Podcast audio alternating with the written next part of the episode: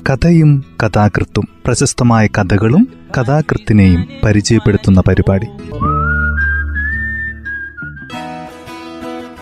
തയ്യാറാക്കിയത് Joseph Pallath H ശബ്ദസഹായം Smitha Johnson.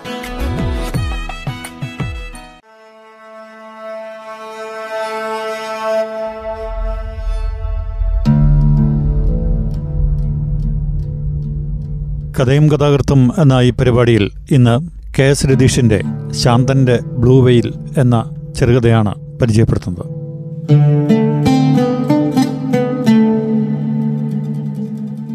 കഥ ഇങ്ങനെ ആരംഭിക്കുന്നു. നീ എന്റെ പാട്ട് കേൾക്കുന്നുണ്ടോ?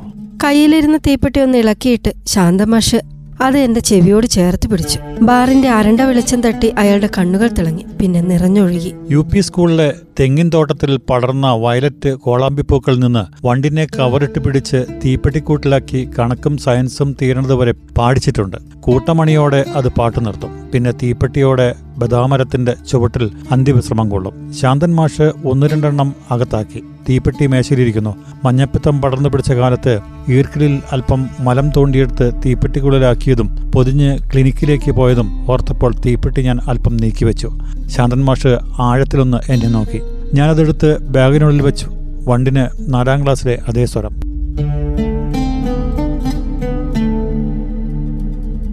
കഴിഞ്ഞ കുറച്ച് ദിവസങ്ങളായി ശാന്തമാഷിന് വല്ലാത്ത മാറ്റങ്ങളാണ്. ഒരു ദിവസം ഒപ്പിടാൻ എത്തുമ്പോൾ മൂന്ന് മാസം മുമ്പ് ഒപ്പിടാതെ ഒഴിച്ചിടാത്ത ഒരു കോളം ചൂണ്ടിക്കാട്ടി എന്നെ വഴക്ക് പറഞ്ഞു. സർവീസ് ബുക്കുമായി ക്ലർക്കിന്റെ മുന്നിൽ എന്തൊക്കെയോ പൂർത്തിയാക്കുന്നു. ഒരിക്കലും ക്ലാസ് മുടക്കാത്ത മനുഷ്യൻ സർവീസിൽ ഇൻഷുർ പോളിസികളുമായി ട്രഷറിയിൽ കയറി നടക്കുന്നു. ഒഴിവ് കിട്ടുന്ന ക്ലാസ്സുകൾ കയറി പാഠഭാഗങ്ങൾ തീർക്കുന്നു. ഇന്നുച്ചയ്ക്ക് എല്ലാവരെയും ഞെട്ടിച്ച് മോന് എൽ എസ് എസ് കിട്ടിയതിന് ചിക്കൻ സാൻഡ്വിച്ച് വാങ്ങിച്ചു. നാലരയ്ക്കാണ് ഞാൻ ശരിക്കും ഞെട്ടിയത്. നിന്റെ ഒപ്പം എനിക്കൊന്ന് കൂടണം.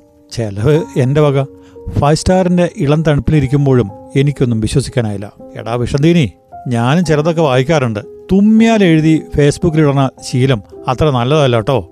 കഴിഞ്ഞ ദിവസം എന്റെ കുളത്തിലെ മീനുകൾ ചത്തുപൊങ്ങിയ വാർത്ത ഞാൻ ഫേസ്ബുക്കിലിട്ടപ്പോ നീ എന്തറിഞ്ഞിട്ടാണ് കമന്റ് ഇട്ടത്? എരിവ് മുകളിലേക്ക് കയറി മാഷു ഒന്ന് രണ്ട് തവണ ചുമച്ചു. പിന്നെ ടോയ്ലറ്റിന്റെ ഭാഗത്തേക്ക് പോയി. ഞാൻ വിയർക്കാൻ തുടങ്ങി. പേര് പോലെ ശാന്തനായ ഈ മനുഷ്യന് വന്ന മാറ്റം വിശ്വസിക്കാനാവുന്നില്ല.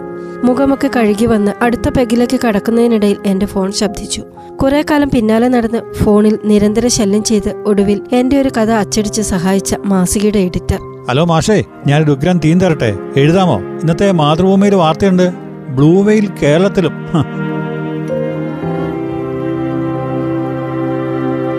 ലൗഡ് സ്പീക്കറിലൂടെ സംഭാഷണം ശ്രദ്ധിച്ച ശാന്തം മാഷിന്റെ നോട്ടം എന്നെ ഭയപ്പെടുത്തി. സാർ സാർ ഞാൻ വിളിക്കാം. ഒരു ഒരു മീറ്റിംഗിലാട്ടോ? അതേടോ നീയൊക്കെ ഇരകാത്തിരിപ്പാണ് ഒരുത്തിയെ അഞ്ചാറെണ്ണം കൊന്നു തിന്നാലും. പിന്നെ ആരെങ്കിലും കുടുംബത്തോടെ കെട്ടിത്തൂങ്ങിച്ചാത്താലും നിനക്കൊക്കെ നല്ല ചാകരയാ. നിനക്ക് ബ്ലൂ വെയിൽ അറിയില്ലേ? അങ്ങ് റഷ്യ ഒരുത്തനുണ്ടാക്കിയതാ. അടുത്തിടെ നിങ്ങളൊരു ചെക്കന്റെ കയ്യിൽ തിമിംഗലത്തിന്റെ പച്ച കുത്തിയത് കണ്ടിട്ട് ചോദ്യം ചെയ്തില്ലേ? അത് ഈ കളിയാ. കേറിയാൽ പിന്നെ പിന്മാറാൻ പറ്റാത്ത ഒറ്റ വാതിൽ. Game plan. എടുത്ത് കുടിക്കടാ. ശാന്തമാഷിന്റെ ശബ്ദം അല്പം ഉച്ചത്തിലായി. തൊണ്ണൂറ് ഒറ്റ വലിക്കെന്റെ തൊണ്ട പൊള്ളിച്ചിറങ്ങിപ്പോയി. അമ്പത് ഘട്ടായിട്ടാ ഈ പോരാട്ടം. ഒന്ന് ജയിച്ചാ മറ്റൊന്ന്. അങ്ങനെ കൊന്നും കൊല്ലിപ്പിച്ചും അമ്പതാമത്തെ ചലഞ്ചാണ് ചലഞ്ച്. ഫോണിന്റെ ഗൂഗിൾ പേജിൽ ബ്ലൂ വെയിലിൽ എന്ന് ടൈപ്പ് ചെയ്തു. Techie girl committed suicide blue whale search എഞ്ചിനിൽ ആദ്യം തെളിഞ്ഞു. അയാൾ ഫോൺ പിടിച്ചു വാങ്ങി മേശപ്പുറത്തിട്ടു. ഏത് നേരത്തിൽ കുത്തിക്കൊണ്ടിരുന്ന പോരാ? പത്രവും നാട്ടിൽ നടക്കുന്ന കാര്യങ്ങളും അറിയണം. അതെങ്ങനെയാ? നിന്റെയൊക്കെ വിപ്ലവം വാട്സാപ്പിലല്ലേ?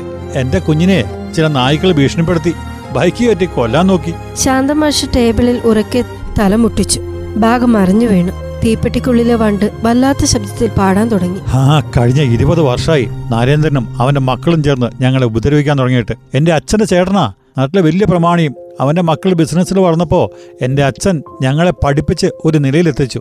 ഞങ്ങൾക്ക് മൂന്നിനും ജോലിയും കിട്ടി. വീടും പറമ്പും ഇന്ന് കാണുന്ന നിലയിലാക്കിയപ്പോ ഉപദ്രവം വല്ലാതെ അങ്ങോട്ട് കൂടി. അത്ര പ്രാപ്തിയില്ലാത്തതുകൊണ്ട് അന്നേ ഞങ്ങളുടെ നല്ലൊരു ഓഹരി തട്ടിയെടുത്തതാ. വല്ല വിധത്തിലും അയാളുടെ മക്കൾ ഗൾഫിൽ ചെന്ന് നാല് കാശുണ്ടാക്കി. നാട്ടിലെ സംഘവും ശാഖവും ഏറ്റെടുത്തപ്പോ പോറ്റി നാട്ടിലെ പ്രമാണിയായി. കുടുംബത്തിൽ എന്ത് നടന്നാലും അവർ നടത്തിപ്പുകാര്. പലതും ഞങ്ങളെ അറിയിക്കില്ല. ആർക്കും ഞങ്ങളെ ചോദ്യം ചെയ്യാൻ പാടില്ല. മൂന്ന് അനിയന്മാരും അളിയന്മാരും ഓന്റെ ഒപ്പം നിൽക്കണത് അയാളെ പേടിച്ചിട്ടാ. അങ്ങനാ നിന്റെ പാർട്ടി ചേർന്നത്. എന്റെ ഫോൺ വീണ്ടും ശബ്ദിച്ചു. അതേ എഡിറ്റർ. മാഷേ ബ്ലൂവെയിലിന്റെ ഫുൾ ഡീറ്റെയിൽസ് വാട്സാപ്പിലേക്ക് വിട്ടിട്ടുണ്ട്. വായിക്ക്. ഒന്നും മിണ്ടാതെ ഞാൻ കട്ട് ചെയ്തു. ശാന്ത മാഷിന്റെ മുഖത്ത് വെറുപ്പ് കലർന്നൊരു ചിരി വിരിയുന്നു. സത്യം പറയാലോ നിന്നോടൊക്കെ എനിക്ക് അറപ്പാ തോന്നണത്. എന്റെ വീടിന്റെ കുടിയിരിക്കൽ കഴിഞ്ഞ മൂന്നാം ദിവസം മുതൽ തുടങ്ങിയതാ. തമ്മിൽ വെട്ടും കൂത്തും. അന്നേ ഞങ്ങളുടെ പക്ഷം പറഞ്ഞ ഒരമ്മായിയുടെ മോൻ ഇക്കഴിഞ്ഞ മാസത്തിലാ ടിപ്പറടിച്ച് മരിച്ചത്. അത് ചെയ്യിച്ചതാ. എനിക്ക് ഉറപ്പുണ്ട്. അതിന്റെ ചടങ്ങിൽ പോലും ഞങ്ങളെ അടുപ്പിച്ചില്ല. പോറ്റി പറഞ്ഞാൽ പിന്നെ നാട്ടുകാർക്കും ഇപ്പോൾ വേദവാക്യം. ഇത് വൈകിട്ടാ എന്റെ കുട്ടിയെ ആ സ്കൂളിൽ ചേർത്തത്. വീടിന്റെ വാതിലിൽ നിന്ന് വണ്ടി വന്ന് കുട്ടിയെ കൊണ്ടുപോകും. തിരിച്ച് സുരക്ഷിതമായിട്ട് എത്തിക്കുകയും ചെയ്യും. അല്ലാതെ കോട്ടും ടൈയും കെട്ടാനുള്ള പൂതി കൊണ്ടൊന്നുമല്ല. ആശ്വാസത്തോടെ സിഗരറ്റിന്റെ പുകവലയം അയാൾ എന്റെ മുഖത്തേക്ക് ഊതി വിട്ടു. അന്ന് ബൈക്കിൽ വന്നവന്മാരെ ഭയന്നിട്ട് എത്ര ദിവസമെന്നറിയോ എന്റെ കുട്ടി പനിച്ച് വറച്ച് കടന്നത്? ഈ കുട്ടിയുടെ പേരിൽ നീയൊക്കെ എന്നെ കേൾപ്പിക്കാൻ ചർച്ചിച്ചപ്പോഴേ മറുപടി ഇല്ലാഞ്ഞിട്ടല്ല. വേണ്ടാന്ന് കരുതിയിട്ടാ. കുളത്തിൽ മീൻ ചത്തു പൊങ്ങിയത് നീ കൊതിയാവുന്നു മാഷെന്നല്ലേ കമന്റ് ഇട്ടത്? നിനക്കൊന്നും അറിയാഞ്ഞിട്ടാണ് കഴിഞ്ഞ നാലു വർഷമായി കിണറ്റിൽ പരൽ മീനുകളെ വളർത്താൻ തുടങ്ങിയിട്ട്. ഗ്ലാസ്സിലെ മദ്യത്തിന്റെ അളവിലേക്ക് നോക്കിയ മാഷിന്റെ കണ്ണുകൾ പരൽമീൻ പോലെ ചലിക്കുന്നുണ്ടായിരുന്നു. ഒറ്റ കമിഴ്ത്തിനകത്താക്കിയിട്ട് അച്ചാർ പാത്രത്തിലേക്ക് വിരലിട്ട് നാവിലേക്ക് ഇറ്റിച്ചു. എനിക്കിപ്പോഴേ പട്ടിയുടെ ജന്മ. എന്റെ കുടുംബത്തിന് കാവൽ. വെളുപ്പിന് കിണറ്റിൽ ചെന്ന് പരലിനെ നോക്കണ മുതൽ രാത്രിയിൽ ഒരു ഇലയനക്കം വരെ നടത്തിയിരിക്കുന്നു നാലഞ്ച് തവണ അവന്മാർ വീട് കയറി ആക്രമിച്ചു. അനിയന്മാരൊക്കെ വീട് പൂട്ടിയേ എന്റെ ഒപ്പമായി താമസം. ആ കേസ് കൊടുക്കാൻ ചെന്നപ്പോ പോറ്റിയുടെ സ്വന്തക്കാരൻ ഒരേമാൻ പറഞ്ഞത് എന്താണെന്നറിയോ? സി സി ടി വി വെക്കുന്ന് എന്നെ. ആരെങ്കിലും കൊന്നാൽ പരമാവധി ശിക്ഷ വാങ്ങിക്കൊടുക്കാത്തരേ എനിക്കറിയാം. വഴിയിൽ എവിടെയെങ്കിലും ഒരു ടിപ്പറോ വടിപാളോ എന്നെ കാത്തു കിടക്കുന്നുണ്ടാവോ.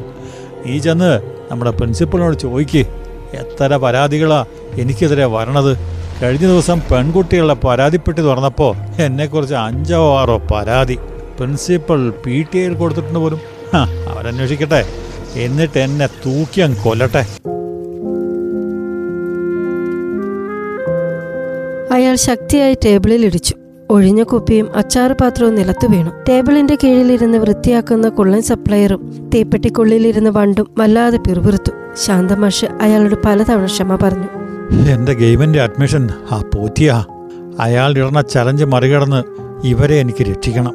കുളം നിക്കെഴുന്നതിന്റെ കരയിൽ പതിനേഴര സെന്റ് വിറ്റ് വലിയൊരു തുകയ്ക്ക് പോലീസ് ചേർന്നു. ബാക്കി സ്വയം രക്ഷയ്ക്ക് ഒരു സാധനവും വാങ്ങി. നീ ഒന്ന് പതിയെ തിരിഞ്ഞു നോക്ക്. നമ്മളെ തന്നെ നോക്കി ഒരുത്തനിരിക്കണത് കണ്ടോ? എല്ലാ പോറ്റിയുടെ ആളോളാ. ഞാൻ പതിയെ തിരിഞ്ഞു നോക്കി.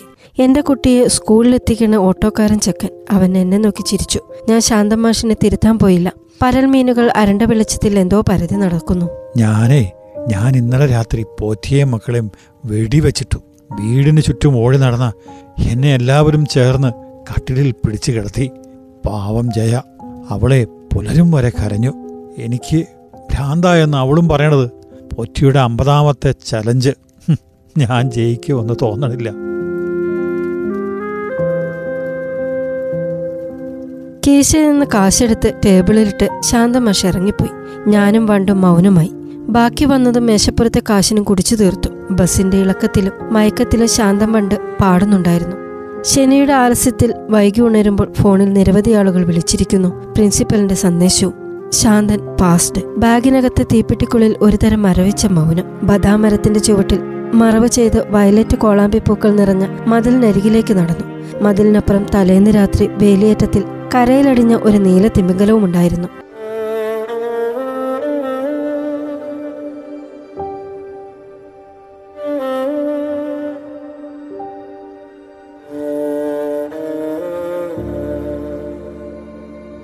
കഥ ഇവിടെ അവസാനിക്കുന്നു. കെ എസ് രതീഷിന്റെ ശാന്തന്റെ ബ്ലൂ വെയിൽ എന്ന ചെറുകഥയാണ് ഇന്ന് ഈ പരിപാടിയിൽ അവതരിപ്പിച്ചത്.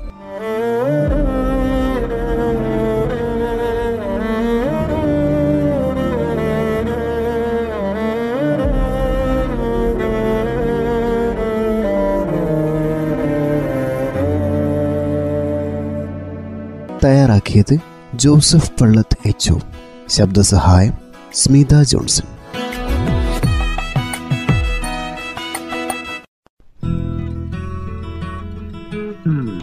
കഥയും കഥാകൃത്തും പ്രശസ്തമായ കഥകളും കഥാകൃത്തിനെയും പരിചയപ്പെടുത്തുന്ന പരിപാടി.